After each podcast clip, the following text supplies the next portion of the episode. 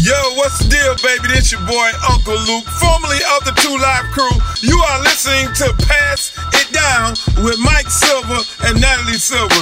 Natalie is the most beautiful young lady in this deal right here. Mike doesn't look so good, even though they're dad and daughter. It's the big show, baby. Hey, everybody. So, we have a very special episode today. On Tuesday, December 8th, it, of course, was the 40th anniversary of the assassination of John Lennon. And that same day, I got to watch my dad, Mike Silver, interview the owner of the Indianapolis Colts, Jim Irsay. And I got to watch their Zoom and they talked all things Lennon, music, football, history, and Mr. Irsay is someone who was really, really touched by the event 40 years ago and by John Lennon's music. And it was really cool to just hear them talk. So we're going to play you guys a couple clips and talk you through it and bring you guys there with us. Yeah. And, um, you know, as he did the interview on the Zoom, behind him was uh, John Lennon's piano. Uh, oh, and uh, his glasses. yeah. And it was the piano where, you know, that on which A Day in the Life and Lucy in the Sky with Diamonds, Being for the Benefit of Mr. Kite, and Good Morning uh, were composed. Yeah, so. so that was really awesome. And again, Jim is someone who was very, very, very touched by this music, and it, you know, this uh, anniversary meant a lot to him. So. Yeah, and before um, before we got going formally, I uh, oh yeah, I was brought in while I was eating toast unexpectedly. So I brought Natalie on the Zoom to say hi, um, and we got into uh, immediately got into rock and roll. So uh, yeah, let's run the first uh, clip, and then we'll we'll come back and uh, we'll get to Lennon. There he is. What's happening, young man? You dressed up for me, and I went Fender shirt. Well, that's cool. I mean, you know, we gotta we gotta mix it up, right?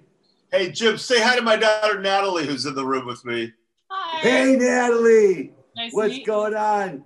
Just you got a out. great, energetic dad there. She, been a good. She was raised very, very well.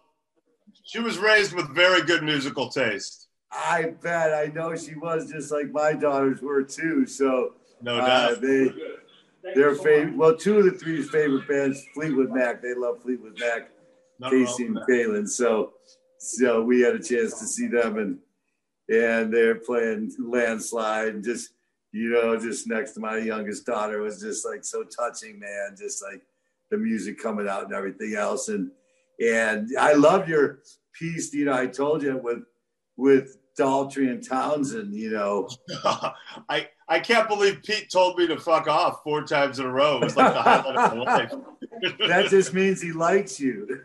I mean, I got him back, and Roger liked me, so Roger was kind of giving me a look like, "Don't worry about him, he's fine," you know. I know Pete is so, uh, God, I, you know, he's so um, temperamental.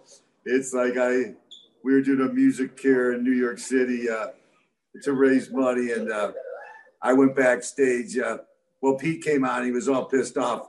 The, you know, the synthesizer wouldn't work for Eminence Front, so he just said, "The hell with it, I'm not doing it." And then you know, and then I go back as soon as he's done. I, I saw his brother Simon. I'm like, Simon, where's Pete? He's going, oh, he left, Jim. He's all pissed off, you know. Uh, and, and I go, oh God, I'm not to even bother him then because you know he's such a, you know, he's just he's such a temperate artist, but what a great guy, brilliant guy. Just you know, the most. I mean, that's my favorite band because just the most intense dude ever to pick up a guitar. So that's really cool that the owner of the Colts was able to see your interview with Roger and Pete. Yeah. Of The Who. Yeah. And uh, it's funny, that happened, what, maybe a little bit over a year ago. I remember we were at lunch outside before before you had to be eating outside, but we're outside. Yeah. You were in a bad mood. Um, yeah, work related. Work related. Work you were great. pissed off yeah. at the people in charge, and um, not really the people, just the I was just, okay. Just, I don't remember. I don't know. Just things weren't going the way I wanted. And I remember your phone rang, and you saw it was from work, and you made a very uh, cinematic point of rejecting the call. Yeah, which like I never do. It's my boss John Marvel, who I love. So like I, yeah. I was in such a shitty mood that I was like, I'll just call him back. Yeah, and I think he called like, or maybe he texted you and you saw the preview and you like again we're very theatrical about putting the phone down and being like fuck them. And then the phone rings again and you answer it and you're like hello. And then all of a sudden you're just like no fucking way. And i see your jaw drop and i'm like okay what's going on? And dad what did he say? Um, I think he was basically said, "Could you come down here on October whatever and interview Roger Daltrey and Pete Townshend on camera for NFL Network at the Sunset Marquis?" And I was just like, "Excuse me, like." Yeah, that was an insane moment. I was experiencing secondhand fear and glory and excitement. Yeah, it was incredible. It was, just, I, you know, I didn't really understand how we were connecting it to NFL Network. I, I came to understand it later, and it, you know, it was, uh, it was an incredible experience. I, um, you know, I mean, you know, maybe Mick Jagger would intimidate me more, or Mick and Keith, or Yeah. um, McCartney. I mean, I, you know, but it's right up there in the very most intimidated. yeah, could I know. And, uh, you know, I knew all the words to Tommy famously in my family when I was like, you know, four or five, whatever awesome. it came out. And, um, you know, I've, you know, I've seen the Who, I've blasted Who records forever. And, you know, That was one of the first. Won't get fooled again is one of the first songs you ever played me. I remember being a little kid. Yeah. yeah, when we were trying to wean you off the kids' music early on, or I was. So, but let's get into it. How did the interview go? I mean, it was incredible. First of all, um, you know, we went like over an hour, and I, you know, I think one of their managers told one of our people outside because the only people in the room were Pete Roger and I and a and a shooter because they everyone was like in the room right outside. It was this little mini recording studio at the bottom of the Sunset Marquis. But Oh, by the way, by the way, after the interview, Oh yeah, yeah. Okay. I'll, I'll get to that. Uh, um, yeah, I, I, th- that's true because, like, yeah, that was a. They were not the only rock stars I saw that day, but um, I, you know, they told somebody like they never talked that long, and they were there to, to the end of their tour and promoting their new album, and uh, it was an incredible conversation. The long version still lives somewhere in a link. We ran a few uh, a sh- shorter version on Good Morning Football and and NFL Network, and um, you know I would say the highlight for me is when Pete Townshend, one of the greatest composers of all time, uh, told me to fuck off four times consecutively, saying no, seriously, yeah. So off it was not a joke. It was not oh fuck off. in It ca- was yeah. No, no, no. He was mad, and uh, it was a surreal moment because I didn't totally disagree with him. I would, I, yeah, I, I had been a little bit of a smartass. I just, I wasn't trying to be a smartass, but he just, he was talking about. They were talking about their the creation of their charities and they were talking about how they were having some money troubles in the 70s, which I think traced back to a, a manager that they felt ripped them off. And I said something like, oh, was, that's because you smashed all the instruments. It, it just, I've always, you know, that's an homage to the early days Yeah. when, I mean, that's like, But that's also that's so punk bold. before punk. And, and he, it triggered him and, and he just told me to fuck off four times. And it was a surreal moment because a, I got it. Like I understood like that I had kind of been a little bit of a shit. B, I didn't really care. Pete Townshend telling me to fuck off. That's it's awesome. Like, it's amazing. It's a rite of passage. See, it's on camera, so I'm just like, this is amazing. And then the best part is that Roger, who's sitting right next to him across from me, is giving me this expression the whole time, like smiling, like, don't worry about him. He just he gets pissed off. So I knew that, you know, that was comforting me. And I did get Pete back pretty quickly and we were cool. That's amazing. I think it would debilitate me. Like I think I wouldn't be able to come back from that. But you can see on the interview because I don't know what aired, but we saw the whole tape. I'll, and you I'll can, post the long version somewhere on my social media uh, again. And, I mean, you were being a and it is- smartass. It is in the short version too, but you could really see Roger's face in the long It's version. awesome. And then yeah, so it was an incredible, you know, experience for me. And John Marvel was there, and some other people I work with. And afterwards, John and I ended up having this pr- pretty long conversation by the pool with Roger afterwards, and that was surreal. And then And then what else happened by then we went to the little tiny bar over outside and uh, with with a couple of our people and we're talking and um, Ringo Starr and Joe Scarborough of MSNBC walked by. And as in Ringo Starr, the Beatle. Right. And and the Sunset Marquis, which is this storied hotel, has all these incredible photos on the wall. There's there was that one epic Beatles photo, famous photo of the Beatles um, as they're getting off the plane at Hard Day's Night was right there by the bar. And I think John Marvel yelled, Ringo, your photo's up here. And Ringo goes, as it should be. And just, in that Ringo voice that kept Without walking. missing a beat. And someone yelled, hey, Joe. Like, oh, hi, Joe Scarbo. So I saw a Beatle after interviewing Roger and Pete. And then, like, 20 minutes later, someone's like, Jimmy Page, that guy who just walked by, that's Jimmy Wait, Page. shut up. And we went running outside because I didn't really get a look at, I saw some hair and I'm like, Jimmy Page. I didn't know that part. And I we went got that part. running outside and he kind of like, we saw the end, you know, the way, way down the street towards sunset. Jimmy Page was walking with someone and we're like, okay, so we just saw Roger and Pete Yeah. a Beatle, Ringo Starr, and Jimmy Page. So that covers Zeppelin. So we've now covered The know, greatest. three of the what five in the conversation of greatest band of all time. There's maybe five. You know, you got to put You the gotta put the Stones in, Stones. obviously, and then we could argue about whether there's a fifth. But that's the other ones. Yeah. And uh, oh yeah, so That's insane. it was an insane day. But the crazy thing is that Jim Irsay actually knows a bunch of these people. Um, he did. Um, he never got to meet John Lennon. John Lennon died when he was a 21 year old college student at Southern Methodist University.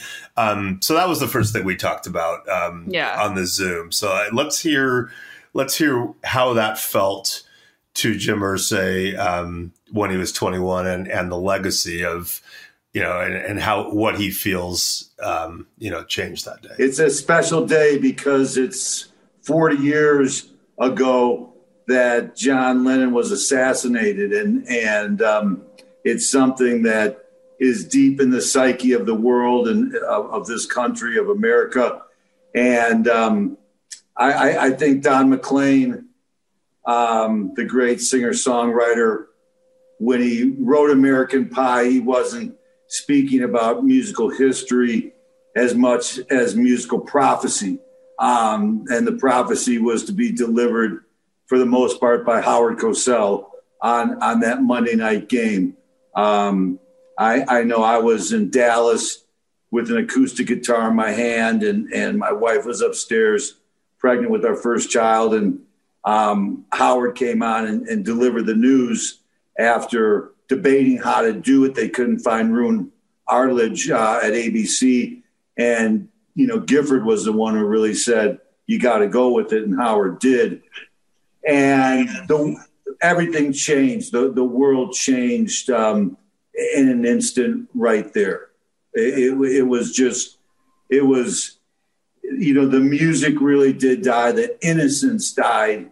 That there was just this feeling, you know, so much was coming through in the '60s, and it was barely holding on in the '70s, and and you know, Springsteen was the hope of the future, and he was kind of unleashed, and and and we were kind of you know going along, and then that happened, and that was like that was the end. I mean, when I say the end, just of the innocence. I mean, the uh, you know, uh, you know, as it's been said, three chords and the truth will change the world. You know, and, and that's what John was about. He was one of the first guys ever to use a platform of his immense talent and his art to change the world, and that almost became more important to John uh, than than anything else. You know, um, so I remember hearing Howard Cosell deliver that news and just, you know, my heart falling down to my feet. And, uh, you know, I, I was 15. So, uh, you know, it was one of the heaviest things I'd ever experienced. Right. And, uh, I, you know, people, I don't know if people remember, you know, he had been away for five years, right? He had dropped out of public life to raise his son and he had his his great comeback album double fantasy had just dropped i think in october and Yeah. so he was he was back and you know uh better than ever and it was just such a sudden, sudden, you know, loss. It, it really was. It, it, was something where it, it was so crushing. it was just like a steel sword through the heart, and you know, you had this overall feeling in the simplest way that the Beatles would never be again. I, I mean, it just never be again. I, I, mean, they're not taking a break. They're not. But but of course, the Beatles stood for much more than that. It, it was a time and place um, of the '60s. All the things you know that had happened.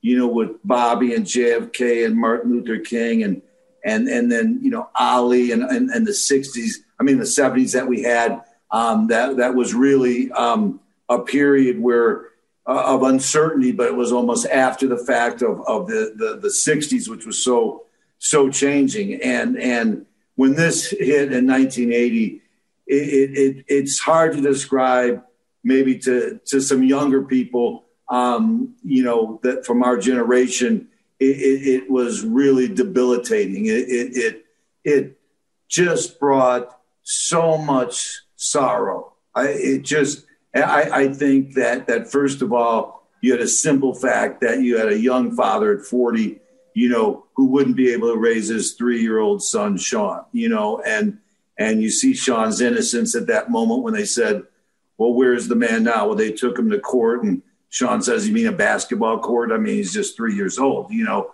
Um, and, and that's heartbreaking because you have the simple fact of him being a father trying to raise a son, and that's the essence really of his life. And then you have, you know, his public immense figure of, of who he was. And, and, um, you know, for, you know, just simply a guy who stood for peace, who, who stood for nonviolence, um, uh, a, a, guy who had great humor, you know, him and Yoko in a bag for peace, you know, just a, a big bag. Just if you stay in here, no one can get hurt today.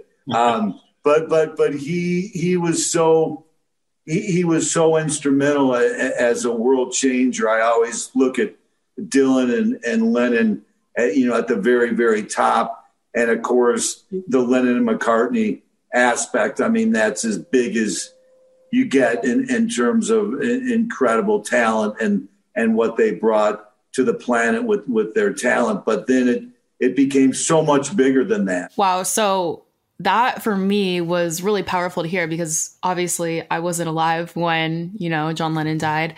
I do remember when George Harrison died, Dad, I remember you telling me that over the phone. I was a little kid. I don't know how old I was. I was in Pittsburgh. Yeah, and I was crushed even at a young age. But I mean, just hearing not only it's the it's the death of a musical icon, but it's so much more than that. It's an end of an era. Um, it is so symbolic culturally, socially, and um, yeah, just processing that still. Dad, what do you remember? Wow. Well, I mean, I was 15, so I hadn't been through a lot of, you know, luckily I I hadn't been through a lot of, you know, trauma in my life and uh, you know, I, I just um, you know, I was home on a Monday night. Monday night football was on in the den and I think I wandered out of the den while the game was on. It was late in the game, and back then Monday Night Football was a big event, one of the few games we'd actually get to watch on TV, and the only primetime game. And and uh, my phone in my room rang, room rang, and I went running in, and it was my friend Corey Shapoff, and he just said, "Go turn on your TV right now," and I hung up the phone and ran into the den, and Howard Cosell, the famed announcer was telling the world in an era before you know the internet and 24 hour news and and social media was telling the world that John Lennon had been shot and killed outside his apartment on the Upper West Side. And I remember him saying the words dead on arrival.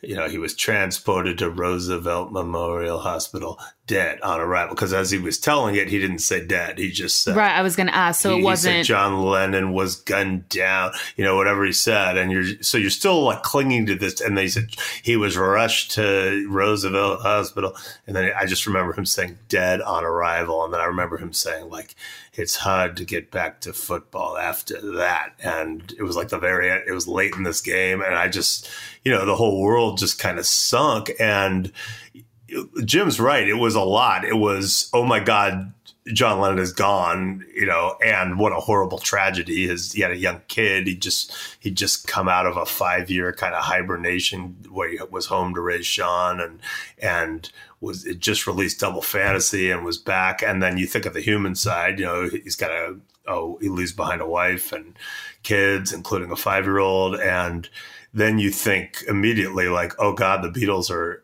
are really over because that was only 1980 you know they broke up in 1970 so people yeah there was always talk could there be a reunion and you know like could it happen because you know a beatles reunion would have been the biggest thing of all time. The only thing as big as a Beatles reunion would have been the Beatles. Right. You know, like it's just, you know, and John famously said, we're bigger than Jesus. So I, I just, th- that, that was a real you know, there was a finality, like it's over, like it's they will never be back. And then, as Jim alluded to, it just you know, this was a man who stood for so much more, and it did seem to be like the, in retrospect, kind of the death knell on the, you know, that whole era of liberation and social change. And you know, Reagan was had been elected, and or Reagan was it? Yeah, Reagan had, had been elected and was about to be sworn in, and um, well, I think that's something that my generation can pick up too. Just the symbolism of this guy stood for peace and nonviolence as his main thing. And yeah. not only the irony of his death, but just there's just something so disenchanting about how that all went down. And I think, I mean, obviously, um, you know, we heard Jim say, "Oh, you're you're either a Lennon man or a McCartney man." In high school, people would say that, but yeah in my generation or my people, it's it's not like that because there's no one group or artist that is that big of a phenomenon. We also have so much more at our fingertips, right? With streaming services that you can just access music so easily and quickly and playlists are things so sequencing of songs on albums don't matter and you know it's completely changed but um but you personally that was the first music that i played you other than the you know the Wee Sing kids crap that mom would keep playing you. And she loves that. we our, our, my favorite thing was uh, um, our friend lila fit, told her kids that quote your music doesn't work in the car except for long trips which is you know probably broke the trust eventually but like what a great way to avoid having to play that crap all the time. So you know, my first experiment was to like try Beatles and Yellow Submarine and mm-hmm. the early stuff, and it worked, and you guys loved it. And then we, you know, and progressively, and then pretty soon you were telling me that Led Zeppelin was too soft, and uh, you know, the Stones were too soft, and I called you stupid. And, I went through a phase. Yeah, but uh, you know, I I just um, it, it was a crazy thing. Like so, you know days on the radio stations were all Beatles, like literally yeah. no other song on the radio stations we've listened to. You know, like now, how if you hear you like flip around radio stations and you hear the same artist on one or more stations, you're like, oh my god, they're dead. Yeah, right. And and so it was literally like I remember with this one, they did this one kind of lead up tribute thing, and then it ended with the day in the life with just that, you know, duh, and it was the most, and that goes on for a long yeah. time. And I just remember the eeriness, and that was like a couple days later, and Holy then shit. impromptu memorial, you know, people gathering. Yeah, I've seen footage. Yeah, Central Park, and um, and, and I remember kids at my school wearing all black for days. Yeah. You know, it was it was a it was a bad bad thing, and um, just you know, the person who killed him was crazy, mm-hmm. but also, it, you know, it spoke to the weird celebrity obsession thing too. He, yeah. this guy thought he was John Lennon, and that's how he was going to kill the demons in his head or whatever. And um, so there was that too. Um, I, I, you know, it's just we had the Lennon McCartney delineation. Our generation, of course, and I was a John guy, and not that I'm not obsessively, right. you know, devoted to what Paul and George, you know, have written and the whole band and the whole thing.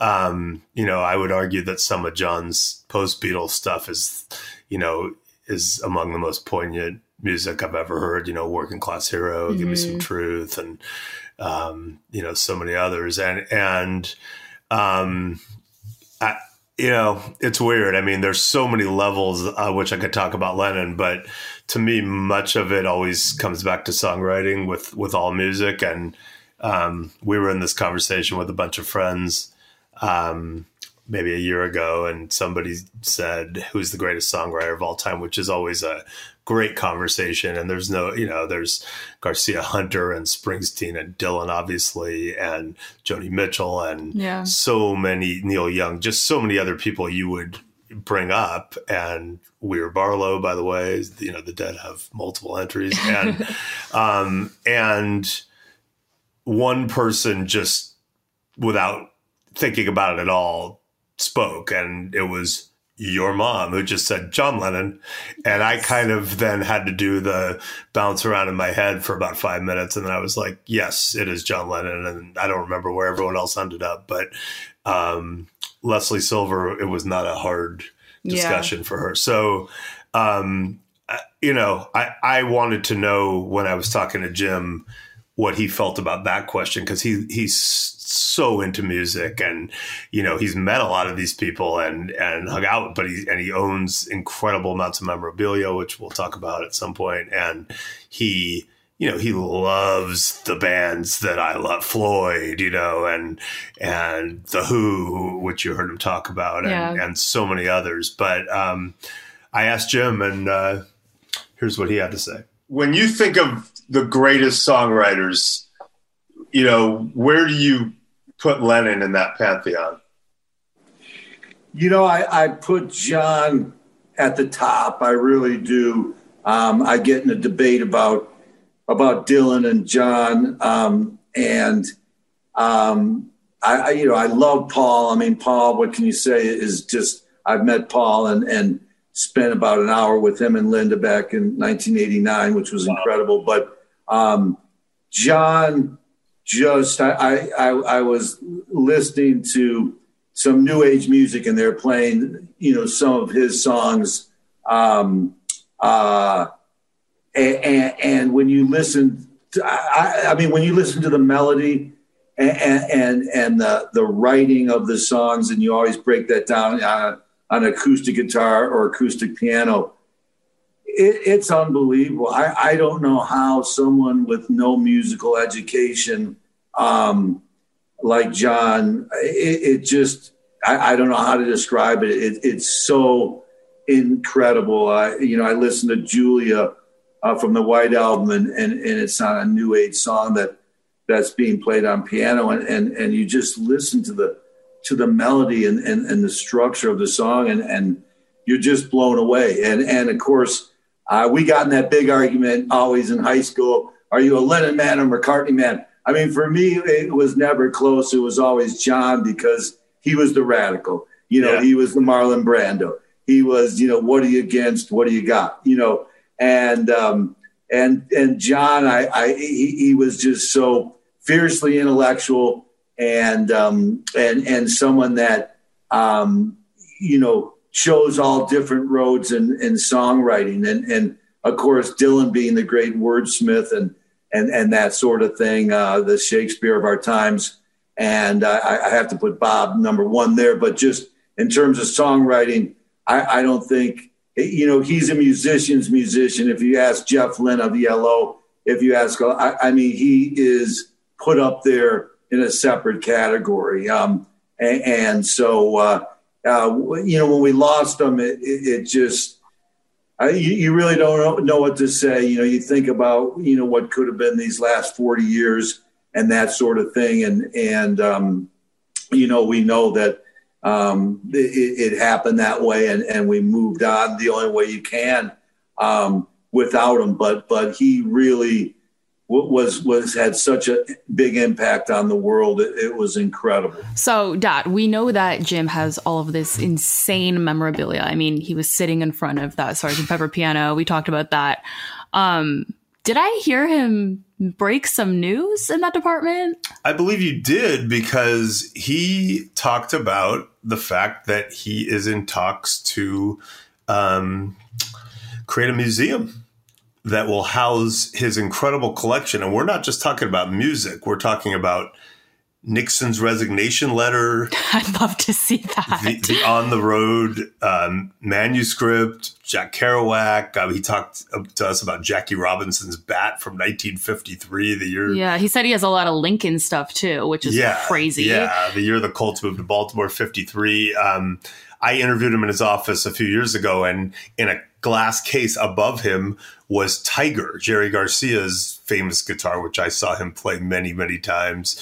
And I just kept looking at Tiger. I, I couldn't even couldn't even look at Jim. I, our dog is super excited. He's super this. stoked about it. I think he also has Muhammad Ali's shoes. Yeah, Muhammad Ali's shoes from the Ali Frazier, one of the Ali Frazier fights, um, and um, you know, and and like every rock, Gilmour's yeah, every rock stars. Yeah, and we had a really cool possession. we had a really cool conversation about him uh, uh, going to Le- or getting personally meeting with John Lennon's first cousin and getting a yeah, and arranging a private sale. Yeah, when the when the Colts played the Jaguars in London in 2016, um, we talked about whether he plays this stuff because, as you know, um, there's been some debate in our household when I bought at a uh, Warrick Dunn and a former NFL players charity auction. I bought a black acoustic signed Springsteen guitar. Yeah. And uh, our friend Bob came over and just started playing it. And I was like, what are you doing? Husband but, of Lila. Yeah, husband of Lila, right. I was like, what are you doing? But then he was like, yeah, but the, the, the music's, you know, the instruments are meant to be played. And it was a, you know, it was a tough debate. And uh, Jim actually conceded that he's you know he doesn't do it often, but he play, he does play these things. So yeah. anyway, the great news is that I think within the next couple years there's going to be a museum with all this stuff, and um, we'll be going and we'll be we will be attending. We'll be just checking that out, um, and and I'm super super pumped about that. Yeah, so we also heard Jim mention that he met up with Paul when yeah. he was in Indy. Um, I kind of want to hear about that. I'm glad you asked. Uh, let's go back to 1989. When you met with Paul and Linda McCartney in 1989, tell me about that. That must have just been surreal. Oh, it was so surreal. I, I tell you, I just, um, you know, I was still young enough. I was only 30, and and so I was still kind of, you know, you're kind of caught up in, into that little bit of a younger era in your life still. And we brought two of the three of my daughters the little one we left home, which she's still pissed off about today, because um, she could have raised too much of a ruckus. So, so we're there, and they're so gracious. Um, I mean, they're doing sound check. It's it's um, uh, Valentine's Day, 1989, in, in Indy, and um, and then you know my two daughters start saying, when are we going to go to McDonald's? And Linda's like, well, you have to be a vegetarian. And uh, it's very important, you know, to don't mention McDonald's. And we're like, you know, we're laughing. And, and you know, and, and Paul and Linda were so gracious. I mean, they spent like an hour. It was, it, it was just, you know, and then, you know, we took a picture. And I remember taking the picture because I had my arm around Paul. And I'm like, my hand is on Paul McCartney's collarbone right now. It's like this is impossible. You know, I, I, I mean, truly, there's just some iconic people that are still alive, like Paul, and, and um, it, it, just it, it, was such a thrill. You know, I never thought I'd have a chance um, to do that, and and something I I treasure. I you know I've seen him since then. Sometimes. Um, you know, at Mr. Chow's in LA, you know, you know that place. I oh, know oh, yeah. out your way. Uh, he's been known to be in there, but uh, usually I, I, try not to disturb him. You know, I I know um, to be Paul McCartney um, is a heavy weight to bear out in the public, but he, you know, he seems to love it. That's the thing I like about Paul is uh, he, um, you know, he, he just really, I think, um, loves to to you know talk to people and and do those sorts of things as much as he can, which I think is always a, a great tribute because I think you know, he understands how much it means to so many people, and he understands how blessed he is, and and to to show that he, he has patience and he's willing to take time with his fans to do that. So I, I think that's really cool. Okay, I'm officially jealous. I can live without the the billions of dollars in the memorabilia, but now I'm jealous. Dad, I could tell that um you were really feeling it when he was talking about how he still feels guilty for not bringing his youngest daughter because then you brought me back into the Zoom with an awkward reintroduction.